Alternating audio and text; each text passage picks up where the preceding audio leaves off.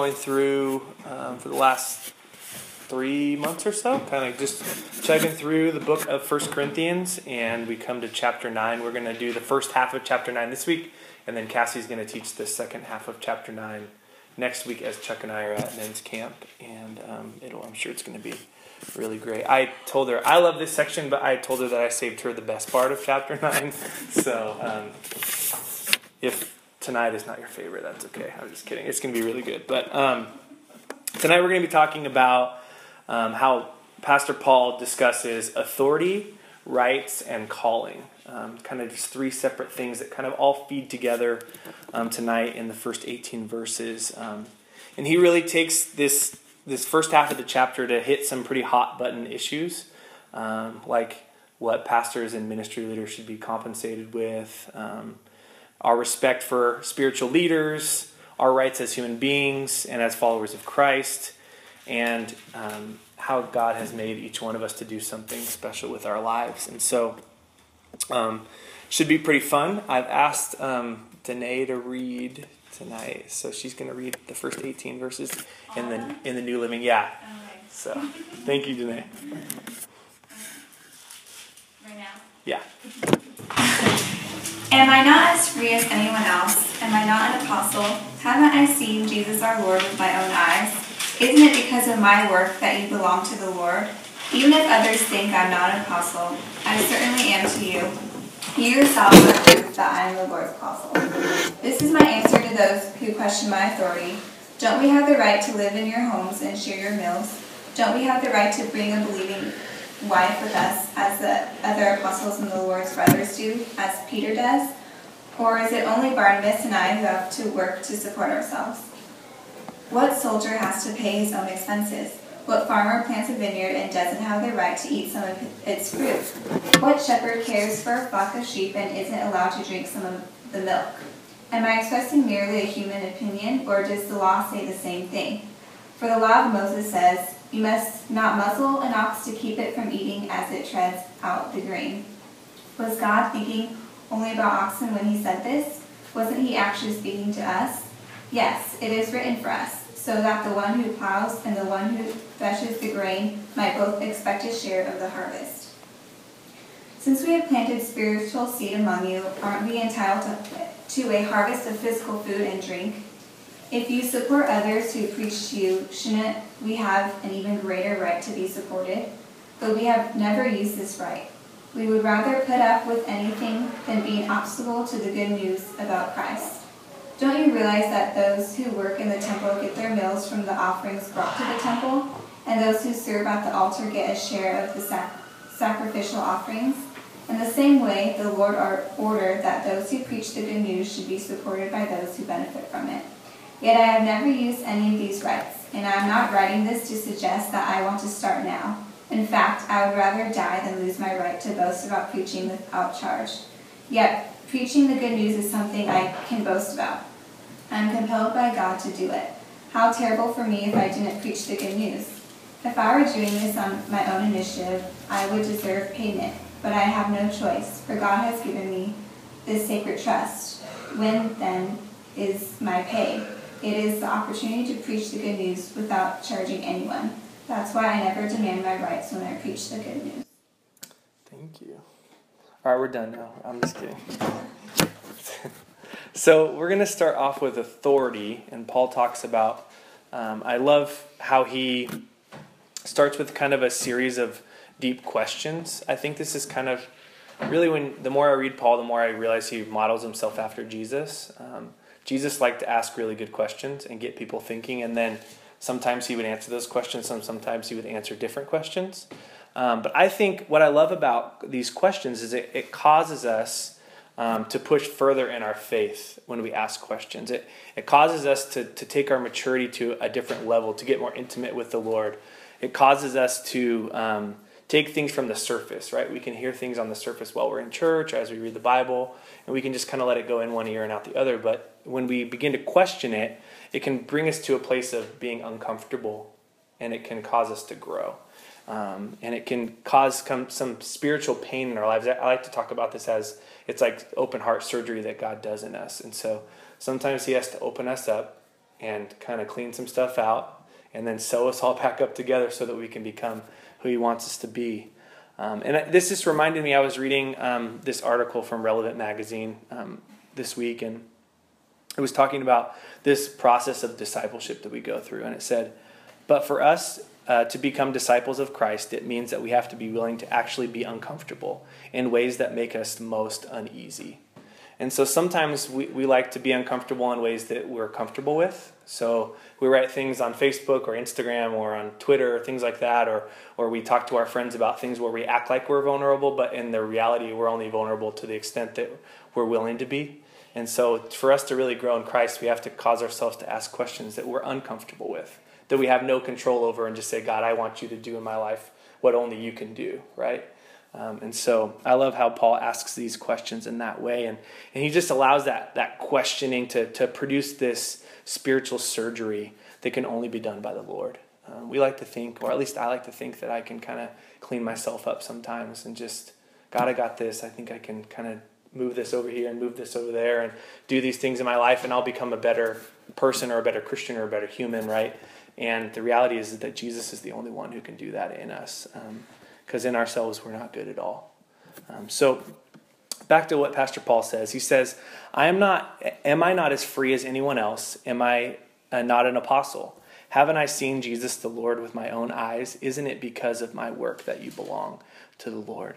And so he takes this first kind of questioning and open sentence um, just to talk about his personal identity, and I think he says it in in the the place of greatest importance to the place of least importance. And so he starts off with the idea that the greatest moment in his life and in our lives is that moment when we met Jesus, right? So for him, it was the road to Damascus. You know, he gets knocked off of his donkey, and, and God shows up and, and reveals himself to him and says, Paul, why are you persecuting my people?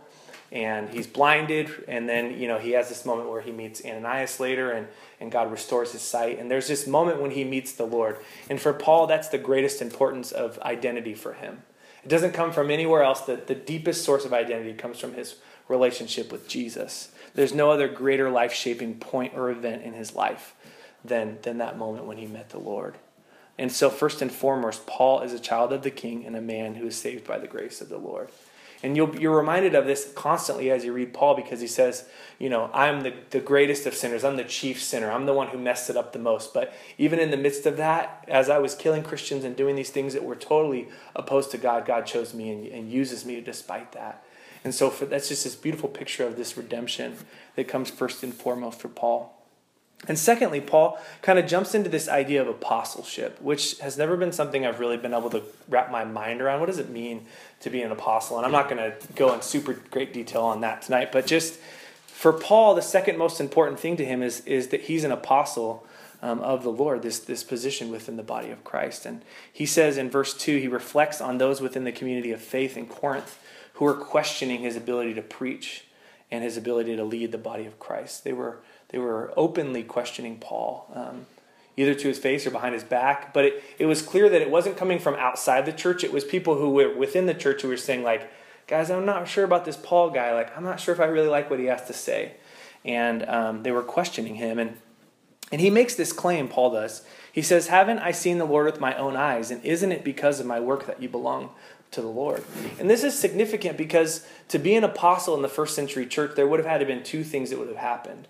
One, you would have to see Jesus with your own two eyes. You would have had to have some miraculous encounter with Jesus for you to have been an apostle. You would have to physically have seen him. And for Paul, it, um, the road to Damascus was more than a, a vision. It was him, he felt like he literally saw God. Um, and so that was the first thing they had to have. And the second one is an apostle would have had to been commissioned for some sort of mission in the body of Christ. And so it was clear that Paul was sent out as a missionary, as a, as a preacher of the gospel. He went all over the known world and, um, and, and shared the gospel. And so he saw God and he was commissioned by the Lord. And that would have been two of the main things that would have uh, been qualifications to be an apostle of the Lord. Right? And so he's reminding them, like, guys, remember these, these qualifications that are supposed to be an apostle? Like, I meet both of those. Um, that's one area that he talks about. And, um, and the second one, if these two qualifications weren't enough, Paul reminds them that, that the only reason they believe in Jesus is because he told them. right? The only reason the Corinthians knew about the Lord and had gone from this, this life of paganism, worshiping these, I mean, there were hundreds of temples without within the city of Corinth that were worshiping different, you know, things that they had made or built or Greek gods or Roman gods, all these different gods. And actually, the Roman gods were just Greek gods. They just renamed them. The Romans weren't really imaginative about their gods. They just kind of took the Greek ones and made them their own. But the only reason they had any relationship with Jesus and had eternity with God and this, this restorative, redemptive relationship was because Paul had told them, right? And so he said, even if you didn't believe that I had seen Jesus and, and that, you know, I'd been commissioned by God, the only reason you believe is because I came to you, right? So be reminded of what I've done in your life. Um, and so um, Paul just reminds them of his apostleship, his second place. And thirdly, and what's already been kind of alluded to, Paul's identity comes from his mission, right? And so it's his mission for Paul is to share the gospel and to build up his bride, the church, right? And so um, I love how Eugene Peterson in verse 2 says, um, in the voice of Paul, haven't I been given a, given a job to do? And so for Paul, this is what he's made to do. There's nothing else on the planet that he is designed and created to do besides share the gospel. And, um, and it's incredibly clear to him. I mean, I can even imagine the clarity that I would have if I had seen Jesus for myself, right? Like, had had this amazing moment with God where I, I'm just radically transformed by Jesus. And so for Paul, it was so clear because of that moment that he had. And so um, back to Paul's greater authority, he says, um, Don't we have the right to live in your homes and share your meals? Don't we have the right to bring a believing wife with us as other apostles and brothers do, and as Peter does? And so Paul calls out the church. Um, he's really good at this. I love that Paul is such a blunt dude.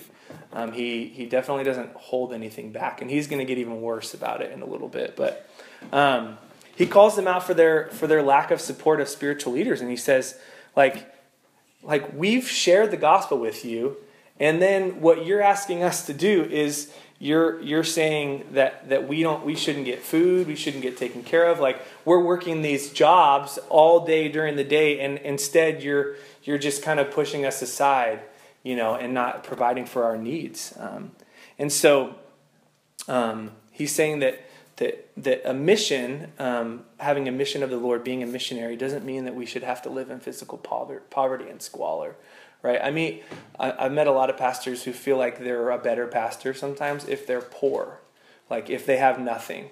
And I don't think that's what God designs anybody who does the mission of the Lord. I don't. I think there's some people who are who live in those conditions and they they do those things, but I don't think that's God's design. It doesn't make me any more holy if I'm poor. Um, but instead, Paul's saying, like, guys, come on, you need to be taking care of, um, taking care of um, the people who speak to you. And so, um, and I think for Paul, it really isn't about, um, it isn't about the items. It isn't about money. It isn't about lodging. It isn't about bringing my wife. Paul doesn't even have a wife at this point. Um, it's not about um, food or any of those things. Really, what it's about is Paul is consistently challenging selfishness pride and individualism that has plagued the city and the church in Corinth. He's really challenging them to think about the community instead of just about themselves, right? He's challenging their prideful ideas about rights. He's going to talk a lot about rights. Um, and so, honestly, Paul and all the leaders of this time um, have every right to food, clothing, lo- uh, lodging, and families, and all the normal needs of this life. Um, they have the right as bringers of the good news. Um, but Paul is going to talk a little bit about how he rejects those rights as well. So, um, all right, so verses 7 through 12, um, Paul again uses metaphors and symbolism to make his points to the church community, much like Jesus used to do. I love that. Jesus likes to tell stories, and again, Paul kind of models himself after the Lord. And so he uses these ideas of a soldier, a farmer, and a shepherd, right? He talks about how all of those people, they go to work every day, right? They take care of the farm, you know, they till the land, they water the land, they plant the seed, right? And then at the end of the harvest, they get a portion of the proceeds, right? Makes sense. If you work, you receive pay, right? There's this kind of one to one ratio. I mean, I don't think any of us would probably go to work every day um, if we didn't get paid for every day that we went to work, right? Like, we don't just do it out of the kindness of our hearts. Like, we have to have a house to live in and clothes to wear and things like that. You know, you can be in, as altruistic as you want to be, but I let's see how long you'd, you'd go to your job if you, they didn't give you a paycheck at the end of the week, right? But um, so this is a pretty normal idea. But instead, it was clear that, that Paul and Barnabas, in their spiritual seed planting business, were not receiving their rightful pay for what they were doing. Um, and this was really interesting because um, the reality in this culture would be that um, in Corinth, to be a blue collar worker and to work with your hands, which is what Paul and Barnabas were doing, right? They were they called themselves tent makers. So I'm not sure if they were actually making tents or if they were doing some sort of other physical labor. That would have been seen as uh, looked down upon. Um, people in Corinth did not look at people who worked with their hands as being any sort of having any sort of honor or um, place in authority or, or, anything like that. So it just seems like an interesting mix because they, they love Paul so much and they, they see him as a spiritual father and this pastor figure in this high place of honor, yet they make him do this lowly sort of work to provide for his needs, right? So it's this kind of interesting thing that happens here. And Paul is saying, like, um, like what, what's going on with this? Like it seems strange right? So there would have been a really good culture in that time where not just pastors but also like philosophers or or men of wisdom would have come in and they would have spoken in big settings and they would have gotten some sort of pay right? This would have been very normal in their society to have people like paul who would come and they would take care of them. But instead they were asking him to do what we would call bivocational ministry like Paul, we want you to go work all day, but then we definitely expect you to come to the church every night and preach the gospel to us and teach us how to follow the Lord, right? And so um, it just would have been a strange, a strange thing um, to be blue collar um, for Paul. And so, how could they let someone they esteem so much and love so deeply work with their hands during the day and preach the gospel in the evenings? This would have been incredibly disrespectful to have done this to Paul, um, considering the culture that they were in. Um, and this is not a message about payment of pastors or a call, I would say, a call for Cassie and I to drive a Bentley or anything like that. Um, instead, this is about something so much deeper than pay. It's about this idea of rights and laying down our rights. And so Paul's going to talk about that in verses 11 through 13. He says, Since we have planted spiritual seed among you, aren't we entitled to a harvest of physical food and drink? If you supported others who preached to you, which they were, for whatever reason, they just weren't helping Paul and Barnabas. Um, uh, shouldn't we have even greater right to be supported? But we have never used this right. We would rather put up with anything than be an obstacle to the good news about Christ. And so Paul says, Yeah, yeah, I have every right to, to receive payment for the work that I've done. But he says, Instead, I lay down my rights for the cause of Christ. Um, he says that he would never want to detract. Another, this one says hinder, or another translation says be an obstacle to the gospel. So for Paul, he's entitled to something. He has these rights, right? And these are things that are normal in our society entitlements, rights, things that we deserve, right? We hear these things all the time. It's a political cycle. We're having a presidential election. These are things that come up over and over again. But Paul is saying, no, I'm, I'm laying down these rights. These mean nothing to me because I don't want to be a hindrance to the gospel. The gospel is way more important than whatever I might get paid. And I think it, it really speaks to what the Apostle John says in 1 John 3 uh, 16. He says, we know that real love, uh, what real love is, because Jesus gave up his life for us. So we also ought to give up our lives for our brothers and sisters. And so that's really what Paul is doing. He's this sacrificial act of love and kindness to the community in Corinth, is truly carrying the message of gospel without requiring anything in return. And that's what really loving one another is. That's really what, what doing the Christian ministry is, is it's doing something in love of someone else without expecting them to give anything back to you right? That's not love, that's just payment. That's just going to work if we expect something in return, right? And so for us today, in the midst of a world filled with conversations about rights and entitlements and what we can expect, where Paul's message of laying down our rights for the cause of Christ is completely foreign to us, right? And I, I get caught up in this as well, and Cassie challenges me on it is where I start talking about politics or things like, well, everybody has the right to this, and everybody has the right to that, and everybody has this, and we should do this for people. And Cassie just reminds me gently sometimes and not so gently others. In Christ, we have no rights, right? We laid down our rights for the cause of Christ, right? And so we don't have any of these things in Christ.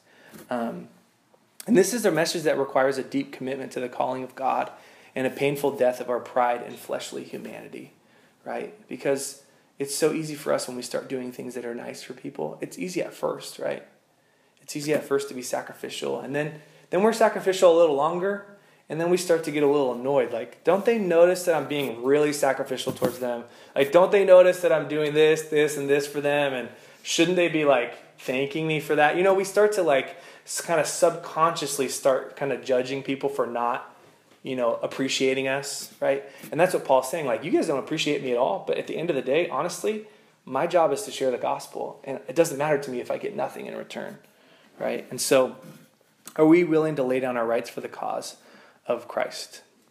And so then he talks about calling. And we're going to finish with this section and then we'll have some time of discussion. But Paul puts a comma on this discussion with the church community as he discusses the powerful, life giving, Holy Spirit driven calling that the Lord has placed on him and he has placed in each one of us. He, in his own straightforward, and I love extremely pious sort of style about his calling, he says, um, he's always extreme. I love that about Paul. Like I will, he always says, he says never and always. I will give it up forever. He's just like he is so extreme, you know. Like last week we talked about food, right? And or two weeks ago, and he says, if I will never eat meat again if that will cause someone not to stumble, right? And so he says this a lot. Um, he says, Yet I have never used any of these rights, and I am not writing this to suggest that I want to start now. In fact, I would rather die than lose my right. I love that. I would rather die. Like, Paul, you can't take it any more extreme than I would die for this thing, right? Um, than lose my right to boast about preaching without charge. Yet preaching the good news is not something that I can boast about. I am compelled by God to do it. And actually, the NIV says, I am compelled to preach. Um, and so, preaching or sharing the gospel for Paul is not something he has chosen to do, right? It's not something he sat down with a career counselor and figured out how much money he's going to make over the course of his life and, you know, what the pension is and the retirement benefits and, you know what what's the most stable position in his community? It wasn't like this thoughtful idea for paul. It was this radical transformation as he met jesus on the road to damascus and he was called to be an apostle of the lord regardless of the cost right? It was something that that he had to do. He he can't do anything else. I, I think for paul if if he wasn't preaching the gospel if he wasn't sharing the good news i think he would be miserable because that's what God had made him to do. And I think if we try to do anything that God hasn't made us to do, we're going to be miserable in that endeavor because it wasn't what we were created to do. It wasn't, it's like fitting a, a square peg in a round hole, right? You can keep trying to jam it in there, but it's never going to fit, right? And I think that's how it is for our lives. Whatever it is that God has called us to do, I think that we're going to be miserable in our lives until we do what God has called us to do because that's what we were made to be, right? And so um, Paul knew without a shadow of doubt that he was made to be an apostle of the Lord.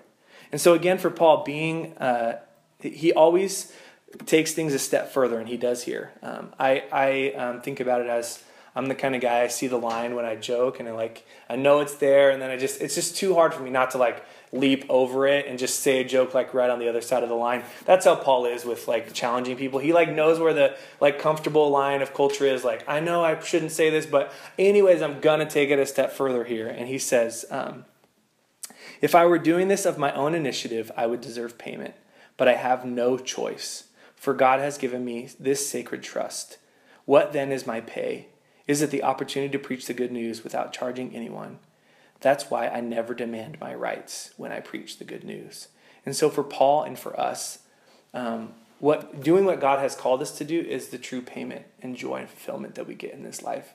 No amount of money or cars or houses or um, even pats on the back or awards can possibly um, um, shadow over the fact that the greatest fulfillment that we have is from doing the will of God in our lives, whatever that might be. And not each one of us is called to be an apostle or missionary or pastor. That doesn't mean um, that in, your your calling is any less. But whatever it is that God has made you to do and made you to be, if we don't do that, it, we're never going to find fulfillment in this life. And I, I think about the people in my life that have met Jesus and have walked away, and I, I see how miserable they are, you know, in this rat race of just, I go to work and I make more money, and then I do overtime so I can make more money, and then I buy this car and I think it's going to satisfy me, and then it doesn't satisfy me, and then I need a different car because I think that car is going to satisfy me, and if I only had this, this, and this, and you, you just see their it's like they're in a, a, a mouse wheel, right? They're just spinning around and around and around.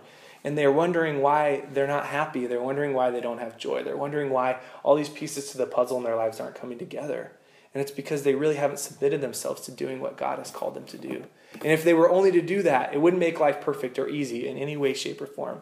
But it would give them this deep joy that we know that we find in the Lord. And so, um, and for Paul, um, this reality uh, became very real, right? Christian tradition would say that about 10 years after Paul wrote the book of First Corinthians, he was beheaded for his faith um, by the Romans. And so for Paul, this wasn't just something that he said, it wasn't some nice letter he wrote from afar or some uh, article he wrote and posted on Facebook and said, This is what you should do with your life and this is how you should live it. Paul paid it, he did it, he lived it. And I love what Paul says in 2 Timothy 4 as he's kind of at the end of his life and he's writing to his, his protege Timothy. And he says, As for me, my life has already been poured out as an offering to God. The time of my death is near. I have fought the good fight. I have finished the race and I have remained faithful. And now the prize awaits me, a crown of righteousness, which the Lord, the righteous judge, will give me on the day of his return. And the prize is not just for me, but for all who eagerly look forward to his appealing appearing. And so I just love that because I tell Cassie all the time that I want to be the type of person when I get to the end of my life, when I get to be 90 or I don't know, however old I get to be, I want my body to be so spent and my mind to be so spent that I got nothing left, right? I don't want to be that person who's sitting on my deathbed, like wishing, oh, I wish I would have done this, or I wish I would have been brave enough to do this, or sacrificial enough to do this, or whatever it might be, faithful enough to do this for God. I want to be spent I want that to be my day at the end of my day when I get to go to bed. I want I want to be so exhausted that I can't possibly even like lift my head up, you know, because I've used all of my energy that day uh, for doing the things that God has called me to do, and that's what Paul is really about. Is he saying, you know what, I'm at the end of my life, and I know I've remained faithful, and at the end of the day, I don't think I have any doubts about what God has called me to do and how I've carried it out. And so, are we willing to lay down our human rights to pursue the true calling that the Lord has on our lives? And so, um, kind of going back, our authority comes from the realization that our identity is in Christ. And our identity comes from our belonging to Christ and our God given mission in this world. Um, our rights must be laid down in the name of the Father's love for others. We must sacrifice our pride and selfishness for the community. Um, and, self, and selflessly as we serve those around us. We must be willing to lay down our earthly lives for the cause of Christ. And our calling drives us or compels us to follow the crazy path that the Lord has for each of us. We are not apostles like Paul, but in whatever it is that God has asked us to do, we must pursue with all of our heart, soul, mind, and strength. And so for Paul, um, I think this is really what he's about. At the end of the day, and I love this as he's writing to Timothy, and I think he's not just writing this to Timothy to make himself feel better. I think he's writing to Timothy saying, Timothy, live your life this way, right? He, we already read, you know, follow me as I followed Christ. And he's telling Timothy, he's saying, Timothy, just spend it all. Live it all. You know what? There, we don't, we can't promise any day, and he couldn't, right? He probably didn't know the day he was going to be, be beheaded, right? And the other 11 apostles that, that died for the cause of Christ, right? Only one of them probably lived to the point where they, you know, lived to old age, right? They all died of various things. They didn't know how many days they had left, but they wanted to spend every day like it was their last. Set aside the rights that they had in the Lord their rights, you know, that we should be paid or whatever it might be, just because the gospel is more important than whatever we get from some other human being. So, um, got a couple of discussion questions, and um, obviously we know that it takes a little bit of time to kind of process these through, but what rights can keep us from loving others and serving God's will for our lives? Why can these obstacles be so hard to overcome?